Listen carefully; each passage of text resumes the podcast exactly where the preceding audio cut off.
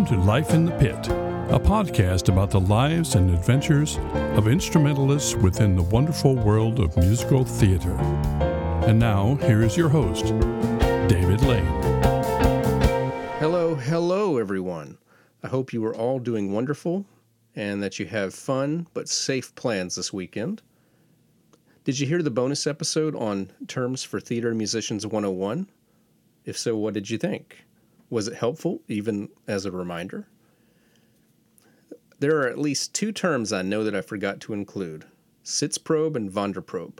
Well, don't worry, because they come up in this upcoming interview, so you'll learn those as well. Thank you guys for all of the encouragement that you give with messages, comments, and reviews. Yes, I've read each review, and I thank you for each one. As I've mentioned elsewhere recently, the best part about about doing all of this is just having great conversations with great musicians. That I get to share it with all of you is just icing on the cake. I just want to say one more thing before I introduce my guest.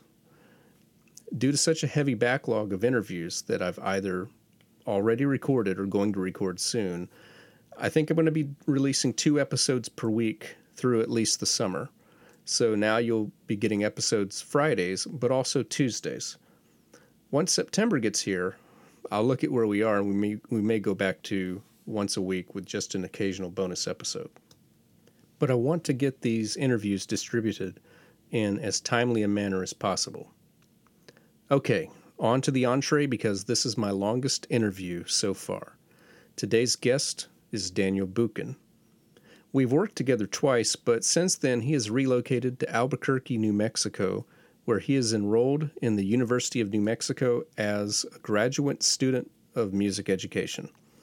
He is a conductor, composer, and a keyboardist, and he has a lot to share about his experience with each of these in musical theater, but also other genres. I hope you enjoy it. Here is our interview.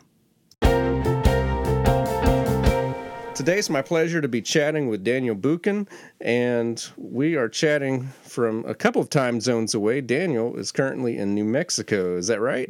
That's right. And what what brings you to New Mexico? So I am uh, in a master's program for music education. I'm getting my master's in music education here. Um, I moved here with my partner Dylan. We're both studying at the University of New Mexico School of Music. Oh, that's great. And what is your what is your main study there? It, the program is eventually going to lead to a thesis, which it's still a while away from now, but with all of the things happening with COVID 19, I've already started getting my gears turning about what's a topical thing I could do for my thesis. So thinking ahead there, but that's still about two years away from me. It's a three year program. Oh, okay, that's good. Yeah, uh, and just reminding all the listeners. So these um, episodes are recorded in advance, where we're still in various stages of a stay-at-home order of COVID. So all these interviews are recorded remotely. Of course, in your case, it would have to still be remotely. You're a little bit too far away to be in the same room. Uh, so Daniel, you are.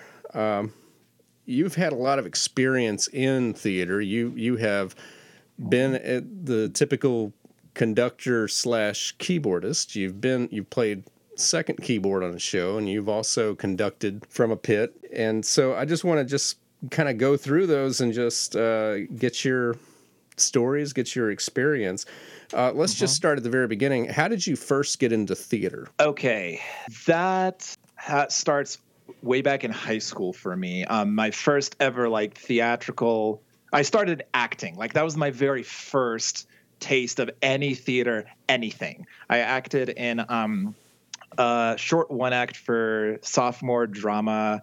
Um, it was really cute. It was called Super Comics. I get to I got to play a character that said literally nothing but puns. so it was something, all right. Um, but that was like where I first caught the theater bug, and then from there, um, I auditioned for the spring musical. This is at West Forsyth High School, by the way, in Clemmons, um, uh, North Carolina. I auditioned for the high school musical there. We did Guys and Dolls. I was in the chorus. It was super fun.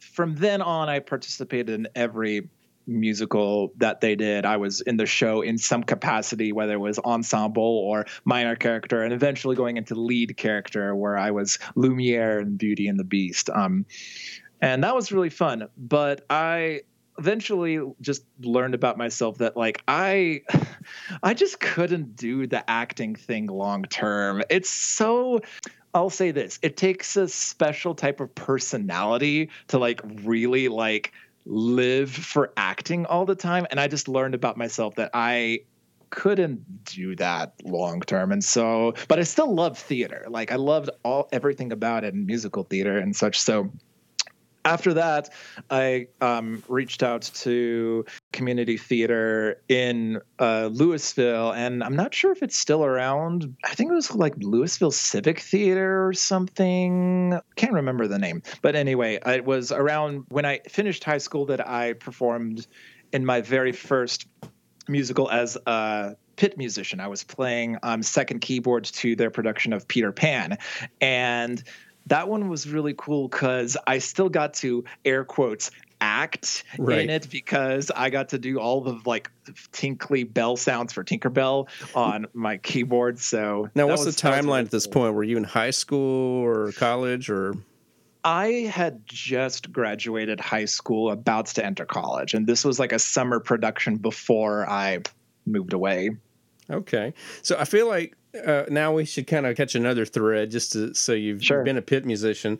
Uh, so you wear, uh, as I mentioned, you wear a lot of musical hats. You are a keyboardist. Uh, you play piano. You you've you also conduct, and you are also a composer. So let's just talk about the music journey. Uh, how did you get into music? Well, I mean, I think the music bug was it was always in me if i'm being very honest like i we have home videos of me like mock playing piano when i was like an infant to like Liszt hungarian rhapsodies and it's the most adorable thing watching looking back and then um so I always like was enraptured with music in some capacity. But then like when I got into sixth grade, middle school, um, of course that's when band started and of course, I jumped right on that as soon as possible. I started playing trumpet, and then around seventh grade is where I asked my uh, family for piano lessons, and I from there I started studying both uh, trumpet and piano for a while. I played trumpet in band. Um, I eventually played piano in orchestra as well because um, I had a super awesome orchestra teacher in high school. And from there, I went on to university, studied more piano. And what got me into composition in particular was I'd always been writing music. Right. Ever since I can remember. But like the first time anybody took me seriously as a composer, like actually sat down and talked through my score a little bit was, as I said, my super awesome high school orchestra teacher, Ryan Peller. And mm-hmm. I showed him like this string orchestra piece. And instead of like dismissing it as like something juvenile as like a plaything I did, he like he actually like took it seriously and like looked through the whole thing and said, okay, well, this and this and this need to be changed in order for to work for a string orchestra. But if you do this, we can perform it later in the year. And I was like, what?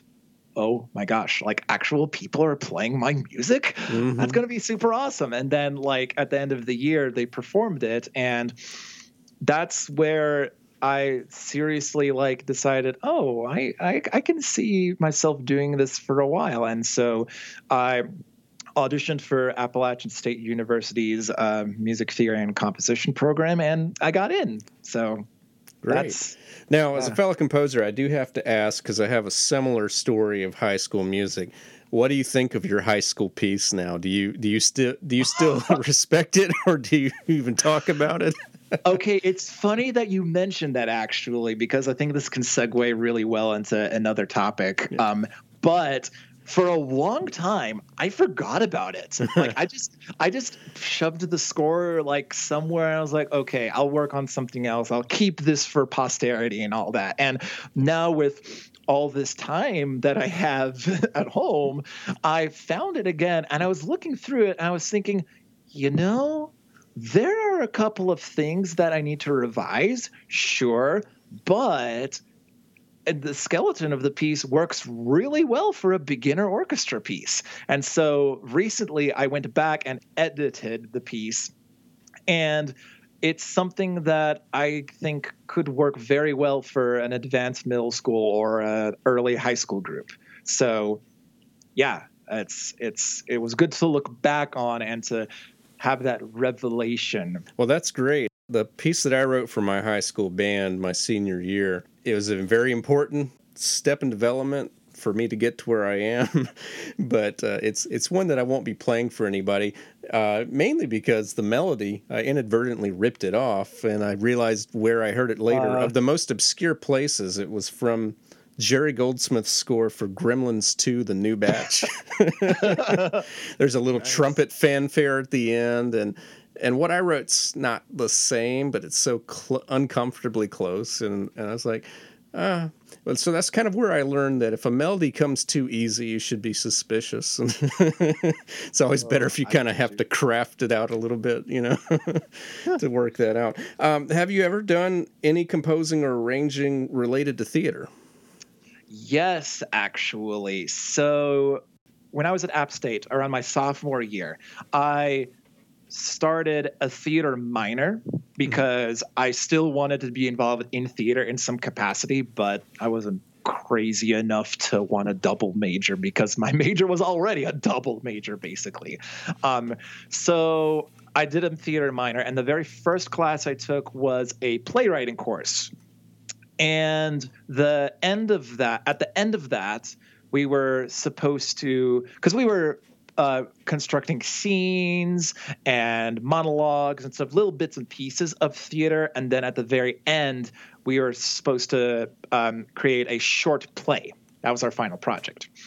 And I did my script, and it was called Spectrum. Mm-hmm. And mm-hmm. it, um, it, it uh, the story basically is is that it takes place on this alien world where physically everybody basically looks the same, but the color of one's blood mm-hmm. when you bleed out determines your caste system. So like you have everyone from red all the way up to blue, green, and then pink, which is reserved for royalty.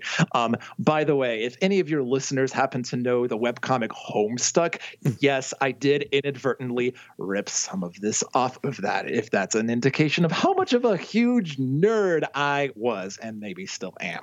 I but like anyway. how your plot kind of inverts reality. So, so because we you know, what we're always saying is that we all have different skin colors, but we're the same underneath, and yours is kind of the mm-hmm. opposite of that. So. Exactly, exactly. Yeah. So um, I wrote that script. And then at the end of my sophomore year, I just left it for a while. But around junior year, I looked back on it and thought, you know, I can see some elements of music working really well for this. And so I started creating a couple of songs for it and sort of incorporating it into the script. And I fleshed it out over like a year and a half. And then it just became a musical. And it was different for sure. Right. Um, and around my senior year, I this was when I was, by the way, already preparing for a piano recital in the fall, mm-hmm. a mandatory composition recital in the spring. And so I thought, hmm, why not tack on a third recital on top of that and do a staged reading of this musical? Because mm. I don't already have enough on my plate. but anyway, um, I asked a couple of my good friends who I met through both the theater and music program to read so- some of these roles, and we whew, we barely had enough rehearsal to get through it, but we got through it, and we did the staged reading at the um, I believe it was March or April of 2015 or something.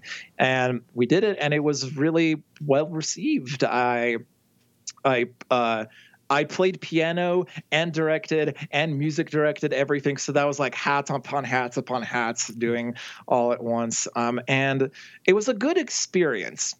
Now, I will say, looking back on it, I'm the kind of person that desperately needs a librettist. like, right.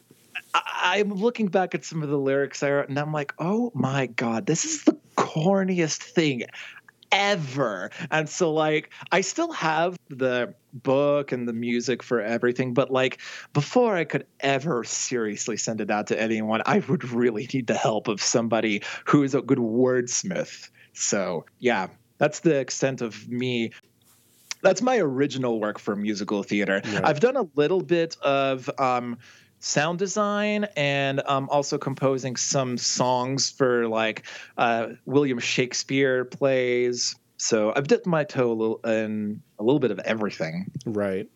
Well, I know the past few years, uh, you probably most of your experience has been a, as a conductor, and that was it's kind of what your main area of study is right at the moment. So, and and you've had quite a wide variety of experience. Uh, so you've you've conducted for musical theater, but you've also conducted concert music, like with an orchestra and smaller ensembles, and you've, uh, I know you've at least uh, substituted or had some experience with the ballet and with with opera.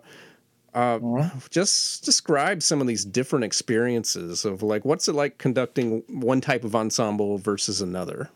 So, in the grand scheme of things, just conducting a straight up large ensemble, whether it's orchestra, wind ensemble, chorus, whatever, in a concert setting, it is the easiest thing in the world compared to opera conducting, ballet conducting, musical theater conducting. And here's why.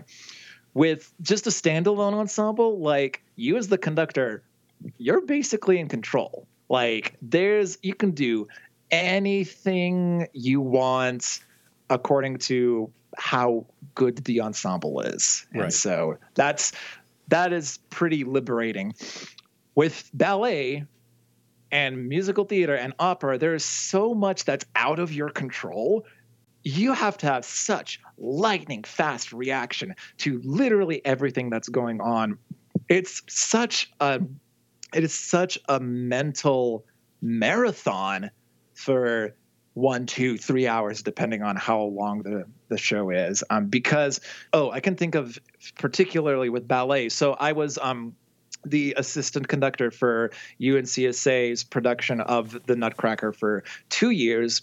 I got to know the score of that really well, and I was just a sponge for like everything that had to do with ballet because um, I never actually got to conduct it, but in, in performance anyway, but I learned so much about the things that you have to watch out for when you're in ballet. Because um, for anyone who may be familiar with it, the finale to Act One is the Waltz of the Snowflakes. Mm-hmm. And by far, it is the most notorious part of a whole ballet to do because here's the thing for the orchestra, they have to perform it up to a certain tempo and um, let me rephrase it you can't perform it too fast otherwise the dancers are going to trip up on their feet because that's some quick choreography and you can't also play it too slowly either because the orchestra will just lose that feel of the three against two or a hemiola. It's got to feel in one. And so that's uh, the part of the show that's so hard to put together because you have to meet in the middle and almost compromise with the dancers as well as with the orchestra. That's something very specific I can remember about that. And for opera, I was lucky enough to have been the assistant conductor for um, the AJ Fletcher Opera Institute's productions. Um, and I can think specifically about um, when we did Rossini's La Cenerentola, Cinderella. You just have to know every detail inside and out, backwards and forwards, so that there's no surprises. Because so many people are literally looking up to you to keep the reins together. Uh, uh, you you have to know the language. You have to know the story. You have to think ahead about what's going on. And that's the tough thing about conducting anything in any genre you have to be in the moment of what you're doing now and you also have to simultaneously think of what's coming next so it doesn't come as a surprise to you and of course all of those things that i just touched upon also apply to musical theater as well because um, of course that has everything singing dancing acting there's so much that's going on um, and right. honestly honestly i think the most challenging thing is musical theater just because you have all of those elements that I talked about that switch on a dime like so fast. You have vamps, you have repeats, you have cuts, you have so many things that just happen in our world and you just you have to be ready for it. And this is all assuming that the actors on stage always remember their lines. Oh God, yes. My favorite is when they do remember their line, but they don't say it quite right. So it's like I'm waiting for a certain last word, but they've paraphrased it. And all of a sudden, I realize they're done with their line two seconds later, and it's like, oh, guess we better go now. oh yes, so fun. So you've you've gotten to experience a, a lot of different types of groups. So as I as I mentioned in the first episode of this show, I kind of broke down theaters the way I understand it, kind of going from the most kind of understanding of expectations to the highest expectations. You have com- you have kind of community and uh, I'd say public school on one on one level, and mm-hmm. then you have uh, you know your collegiate theater and kind of very close to that regional professional and you have Broadway touring, and then of course you have Broadway itself. And mm-hmm. uh, you've been in uh, you've been in multiple ones of those. So I know you've been in community theater uh, from multiple perspectives as an actor, as a keyboardist and conductor, and you've also worked with.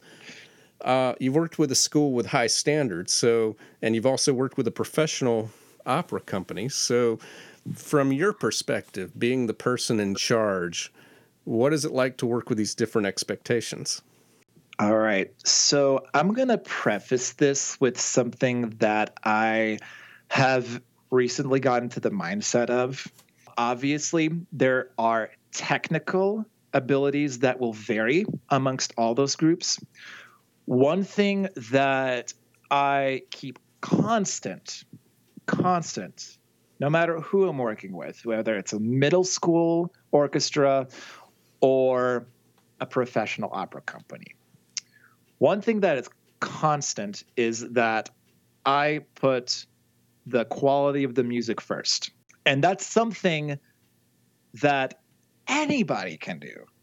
It is not something you need to sacrifice just because you have players that may not be able to read sheet music or you have player or you have um, people who haven't been playing their instrument very long. You can always always make the quality of your music making at the forefront. And that's something I do regardless of where I am. Now, obviously, that's going to mean different things for different groups. As I said before, technical ability is honestly the is the most obvious factor um, because whereas in a professional theater or opera company, you can just hand the hand the performer the music and be like, okay, learn this, we we have we have rehearsal in a month. Go. And you can trust that it'll be done versus in a school or a community setting you have to guide your performers a little bit more because there's not that expectation of oh you're a professional and technically capable person that can just learn this on your own. That's not the case. And you have to know how to guide your students sometimes, your performers, your colleagues. Um, and that just takes time. That just takes time because I am going to talk to a student group way differently than I'm going to talk to a community theater group of mostly adults. Um, and you just have to know who you're working with and what is the most effective and constructive way to work with everyone.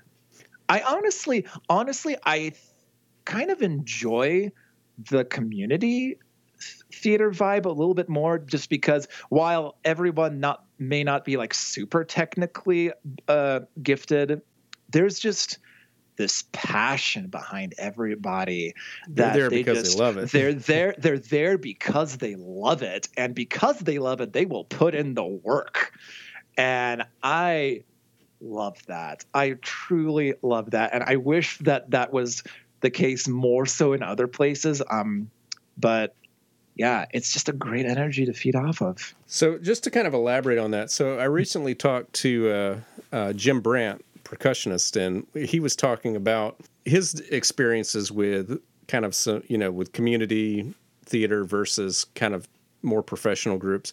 And he said, like with a, you know, with a community theater in a pit, if it's, let's just say it's a rock show, he can put down a basic rock beat and you know 99.9% of music directors and you know artistic directors are just fine with that uh, you know as long as he plays at the right tempo and so forth.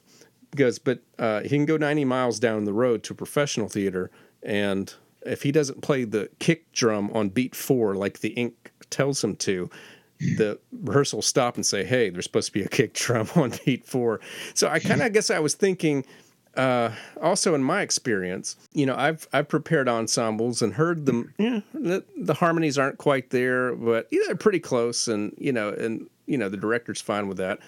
And then I did that for another theater, and the director and stopped the rehearsal in front of everyone. Said, "David, uh, that doesn't sound very good." That's like, what are we going to do about that? so I'm kind of thinking in your shoes. Uh, have you ever felt that pressure of what's expected from the higher ups is maybe a little different in one than in others? Yeah, Have you ever felt that pressure to succeed? not super strongly like i understand um so the only time that like that really i really felt that um was when i was working on uh, uh, on a chorus line, um, and you and I worked on that production um, at the end. This was for UNCSA's um, acting out program, and uh, that is to say, I enjoyed the process. It, it was honestly one of the best rehearsal processes I've ever been involved with because there is there was that sense of um, passion behind everybody, and that just made teaching the show and working with everyone super great. But on top of that, you had like the UNCSA production budget, which made everything like such smooth sailing for the most part. The reason I mention this is because this was the first time I had ever worked with like a pro- like a full production team, like where you had like multiple people in say like obviously design and rehearsal and such, but then you had like producers and um other higher ups, as you say. Mm-hmm. And there were some times where there were some creative like discrepancies and some like butting of heads of to like very specific particular things in terms of like the music and something in the the blocking or sound or costume design but it was it was never anything that was bad or made the rehearsal process difficult. It's sometimes that just happens when you have a ton of creative people working on one big project. You're it's about sharing ideas and sometimes compromising on those ideas so that you get the end product that works for everybody. Right. So, you know, speaking of rehearsal process, so you're you are the first person that I've interviewed that uh, has worked as a music director, and uh, I have intentionally kept myself out of these podcast episodes, so I haven't really gone through the process for those who aren't familiar with with musical theater.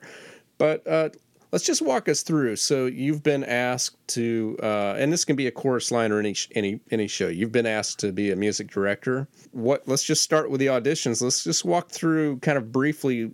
Let's just go through the process. How do you get from the first auditions, or even before that? Because sometimes I know there's production team meetings. Where do you go from step one to opening night? Just kind of in broad terms.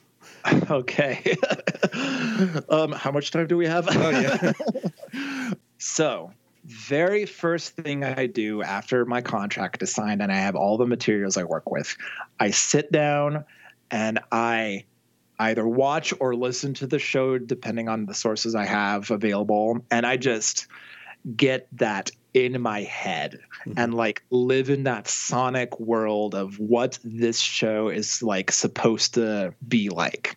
And I just commit that to memory and from there I develop some creative ideas about like okay, this this is cool or oh, I may not like the way this particular album does it and I may want to change some things and also keeping in mind like what type of group I'm going to be working with because right. there are certain things that you just have to change depending on who you or your cast is. And so thinking about that ahead of time is a really helpful process. And so from there, you know, you'd have your production meeting, you'd meet with your directors, your choreographers, designers, and sort of you agree upon a a baseline understanding of what the world of the show is going to be like according to what resources you have. And then from there, you get into your audition and you you listen to everybody you compare different strengths um, different weaknesses and and who you think would be best for what role which sometimes it's super easy and sometimes it is like pulling teeth because you'll have your director go, "Oh, I like this one person. He really looks the role." And then you'll have people like me saying, "Yeah, but can he sing those notes though? Does he does does, does he have that musical um, uh, independence that is demanded of that role?" Because um, I don't have to tell you this, but I'm sure some if somebody in your listeners will know this. Like, there are just some people that are inappropriately cast for some shows. Mm-hmm.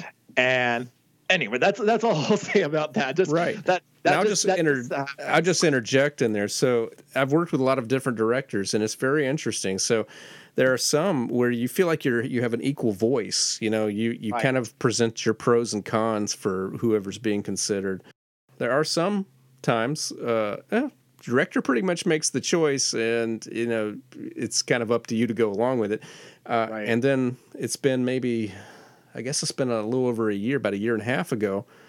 There was a show that the director was coming in really late. I mean, they, I mean, literally, the, the director signed on eh, maybe two, three weeks before auditions, and I, I was pretty much told, "You cast the show, David." it's like because it's all singing oh. anyway, and you know sometimes it's uh, those those shows can be fun, but um, but also very challenging. The through sing musicals, mm-hmm. like where there is no dialogue, so the singing is most important as far as that goes. Okay, so you've uh, the show is cast. What's your what is your process? Kind of as I mentioned before, music rehearsals. Uh, are one of the first things that you get to. So you're very early on. You have to structure those. What are some things that you do to prepare for music rehearsals? Okay. All right.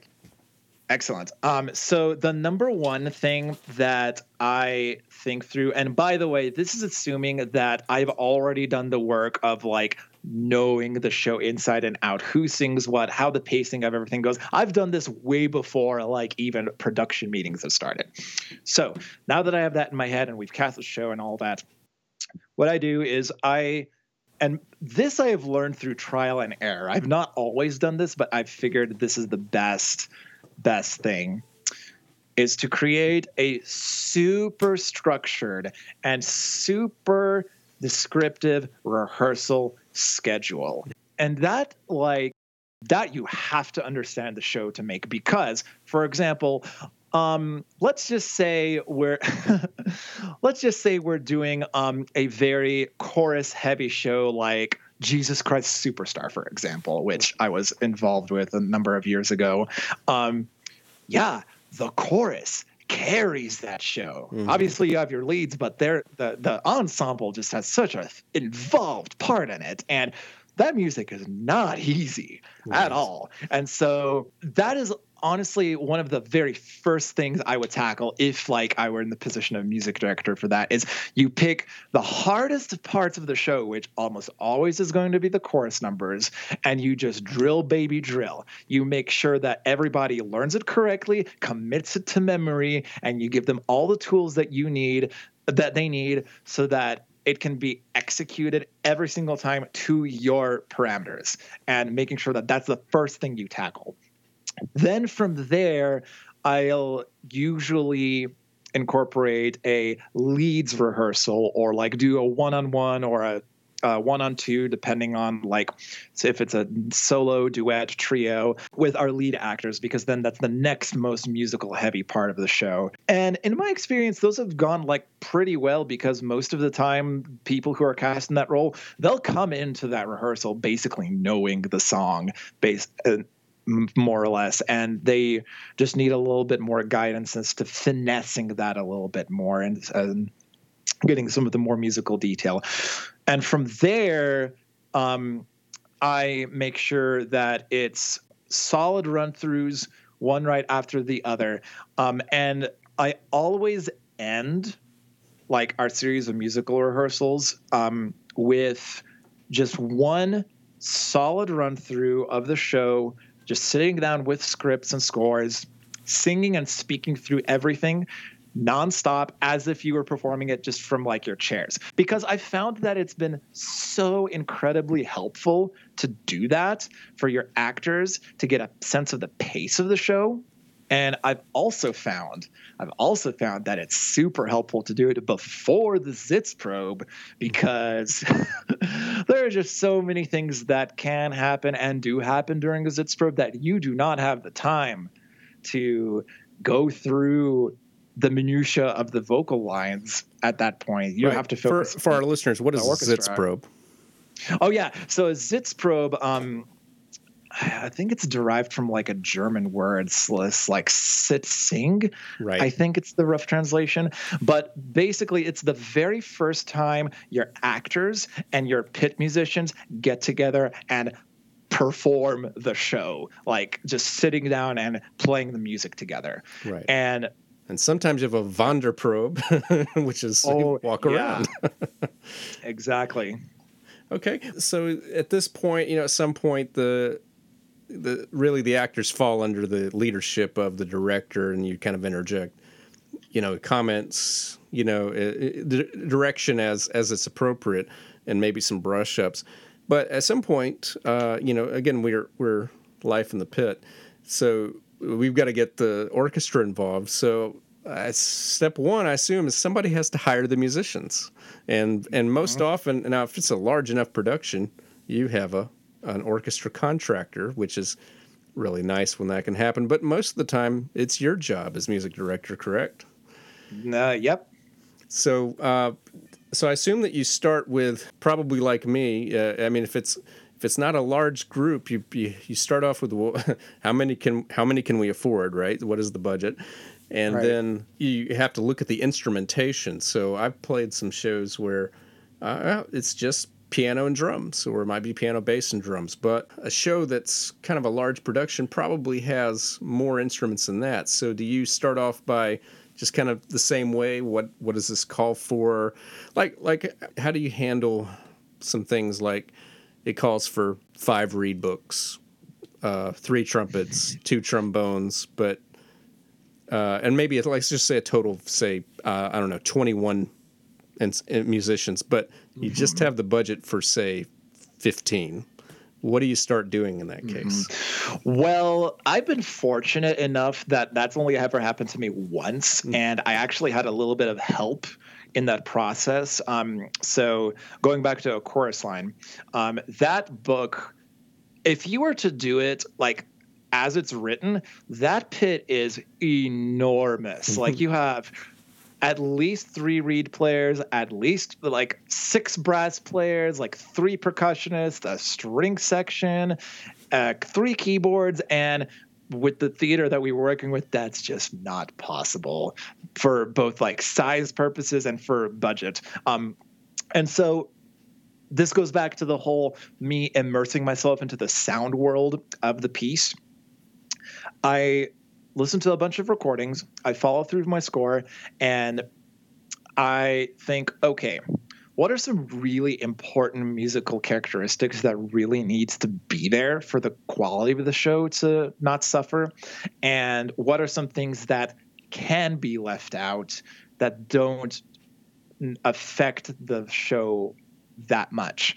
Um, And for each show, it's going to be different. It's this different sound world for each musical. And so once I do that, then I compare my notes with, say, like the budget a particular show has. And I think, okay, what's the best way to condense the sound world of the show to what our limitations are? And um, for chorus line, I figured the easiest way to do that is to combine a lot of the brass parts, for example, um, brass and some string parts, into um, another keyboard parts because that's for people who may not know that's actually pretty common now is to have a pit full of keyboards um, rather than say like a full brass section or a full string section.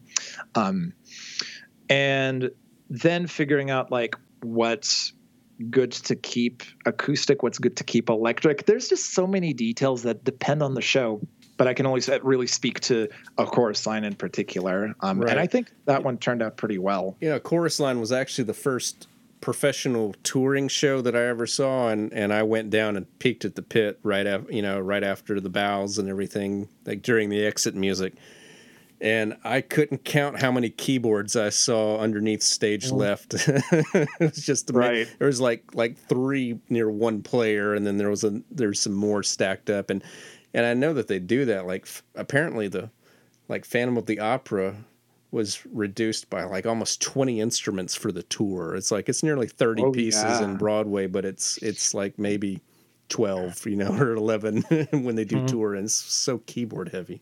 Yeah, let's see. Uh, well, there's just so much to talk about, but I'll try to just get to a few more things. So, I want to talk briefly about just playing keyboard in a show. So, let's uh, mm-hmm. uh, just for the benefit of the listeners, we we have reciprocated on shows before. So, uh, I've I've music directed nine to five and had you as a second keyboardist, and uh, you've of course on chorus line you conducted that and i played keyboard for you. So let's just describe you're not the music director you're coming in for keyboard. What mm-hmm. what are some things you have to do to prepare for a show like that? Okay. All right. The number one thing as a keyboard player unless you're doing like rodgers and hammerstein or some really old musical where you're basically only playing like piano, harp, or celeste. Right. Like those are your three voices. If you're playing a musical, you're more than likely going to be swapping back and forth between a ton of different voices in the keyboard.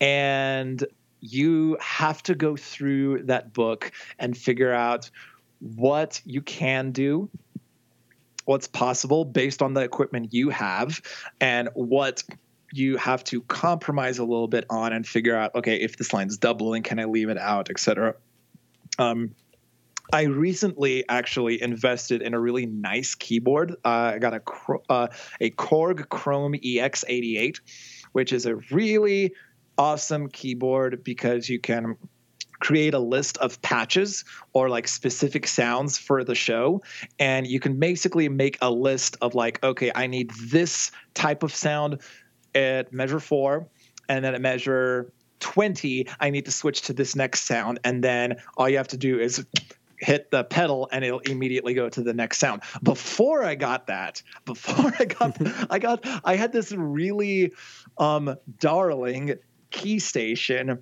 that had voices that worked but in order to go back and forth between all of them, I had to manually punch in every single number mm. to get from one sound to another. And with some of patch, some of the patch changes that happen in shows, you just can't do that. They happen like on a beat, if not less than that sometimes. And you just, oh, it's. I, I'm really glad I got that keyboard because now I don't have to sacrifice that. Um, I'd say um, I'd say for anybody who's like looking into like really playing keyboard for musicals in particular, having a it doesn't necessarily have to be a Korg or whatever, but getting a keyboard that can easily switch back and forth between voices is super important.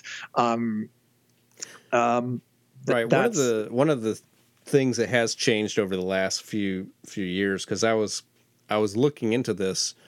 Uh, in fact, one of the shows I was preparing for just before uh, everything got shut down was a production of Shrek, and the keyboard. I was spending so much time programming the keyboard. So it's it's kind of sad I spent all that time programming the keyboard. It's still programmed, but it probably won't get used for that. Mm-hmm. but that said, I started researching what do people do now? And uh, I, I guess, are you familiar with a program called MainStage?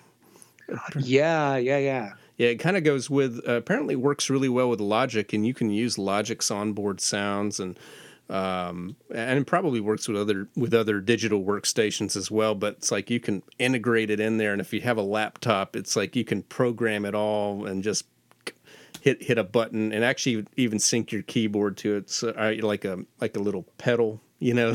so uh-huh. it's it's so it's very interesting the things you can do. But yeah, I've I've had the keyboards where you type in the number, and and uh, you know you get one sound, but but yeah, Shrek has places for example, where there's two keys that you have to have designated for um, well, I don't know a cymbal crash, you know, or some kind of extra percussion, and then mm. you've got the the trumpets on one octave, and you've got the strings on another octave, and you've got like uh-huh. an organ sound way down here, and a bassoon. It was like five on one, and you've got to have a certain level of keyboard to even hope to do any of that. oh yeah. Now you've also been a music director who plays the piano one book and and and you're you're live playing the show you're playing you have you're having to focus on a part which probably has a little bit more technical difficulty to it on the keys and you also have to keep the other musicians in line um, can can you describe what that's what that's like trying to stay on top of that oh golly uh yeah, I remember that show now. It was Blood Brothers. Yes. That's where I did that. Oh my god. That was that is one of the craziest mental workouts I have ever had because all right, so for context, um I was um the rehearsal accompanist and the music director and the lead synth player and the conductor all in one and that believe it or not, was the very first show I ever music directed. and so, talk about getting put through the wringer. like, oh my God. I remember coming home from music rehearsals just like absolutely fried and be like, I don't want to see any music again. so, but yeah, it's, it was, um, that being said, it was actually a really good experience because it taught me about um, just all the sort of different mental levels you have to be on as a music director and as an accompanist and why those jobs are so important to keep separate in my opinion. Um, but sometimes whether it's for budget or whatever that's just not possible. So um, when we got the orchestra together for that um, thankfully it was a pretty small orchestra and we had some really amazing players. So i didn't really have to do much in the way of like um, guiding people too much. Um, but there's a level of trust that you have to have with not only the orchestra but with the actors. Because as a conductor if you're just conducting like not playing you can just focus on like keeping your eyes and ears towards every element of the show and keeping it like wrapped together as you normally would when you're playing on top of that you you can't there's just no way you can split your attention evenly towards everything. Like you have to focus on playing a technical passage and then you have to switch on a dime to like oh this vamp's coming up i have to indicate this somehow and all that and there's the only way that works is if you have trust with your musicians and with your actors and all that because it, there's just no way you can like control everything at that point. You just have to you have to focus on what you can focus on. Um, and thankfully that was really easy to do with Blood Brothers. Um, one because it's not a super technically difficult piano book, but two, um, I just had a really awesome ensemble. And by the way, I remember this now um, since we were talking about different types of keyboards. Um, Right.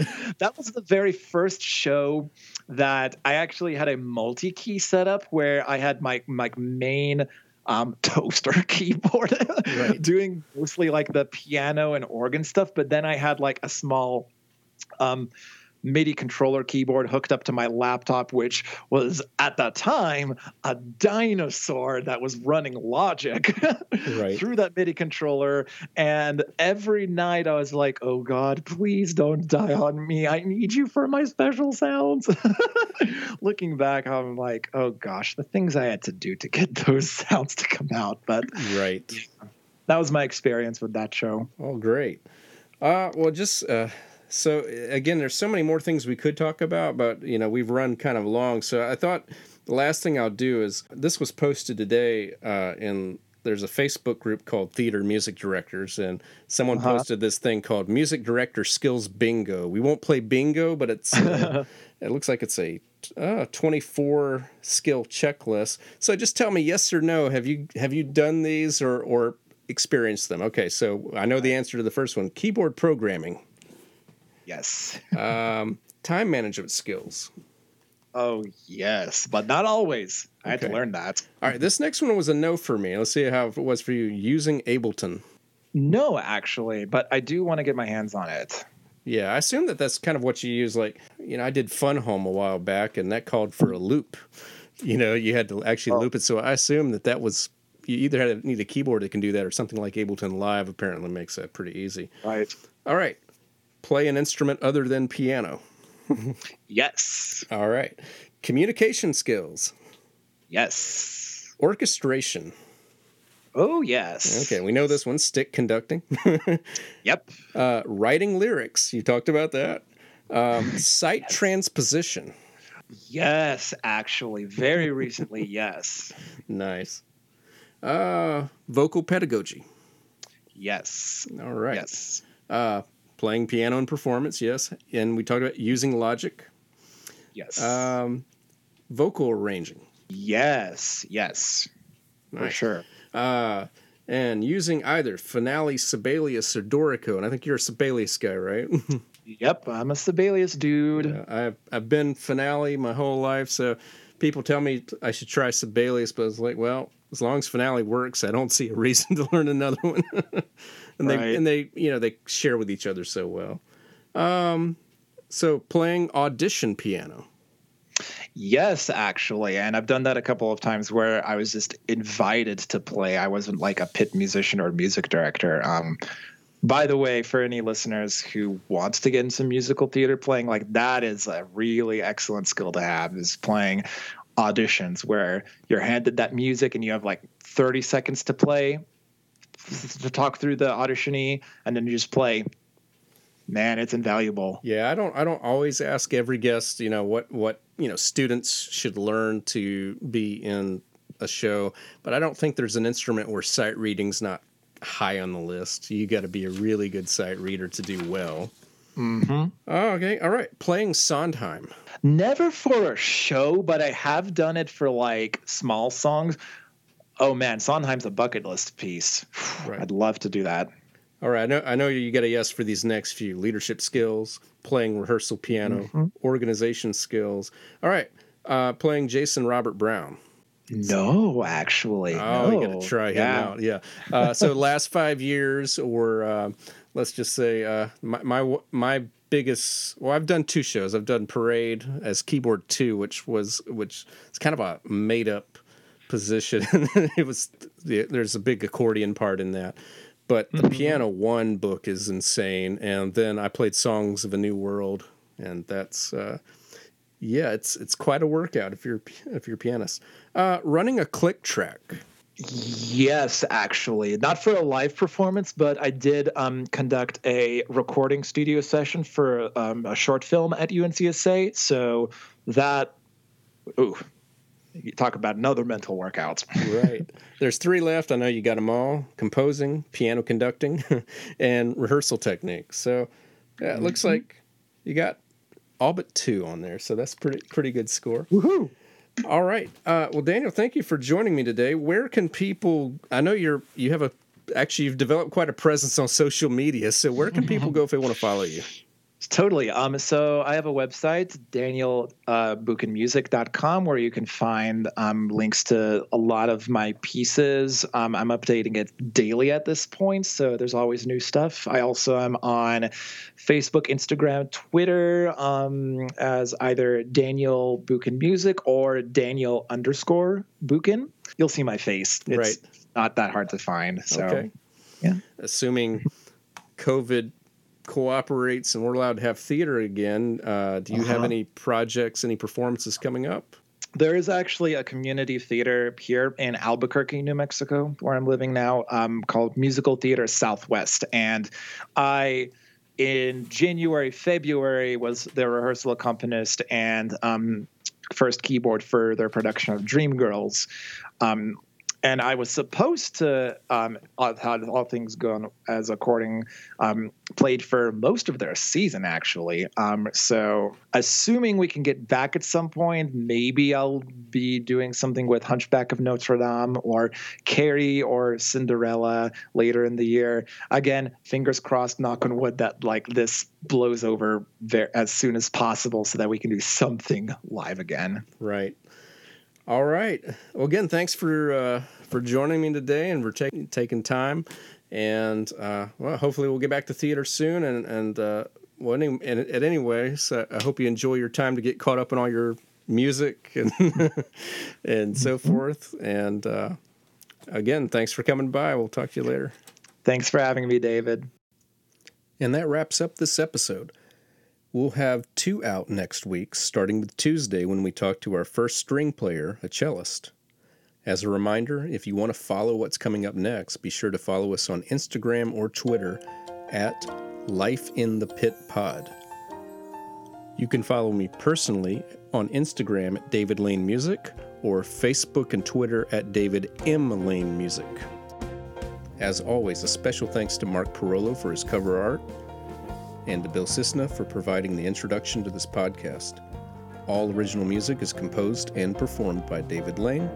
For the time being, you can find out more about this podcast at davidlanemusic.com slash podcast or at our Podbean page, lifeinthepit.podbean.com.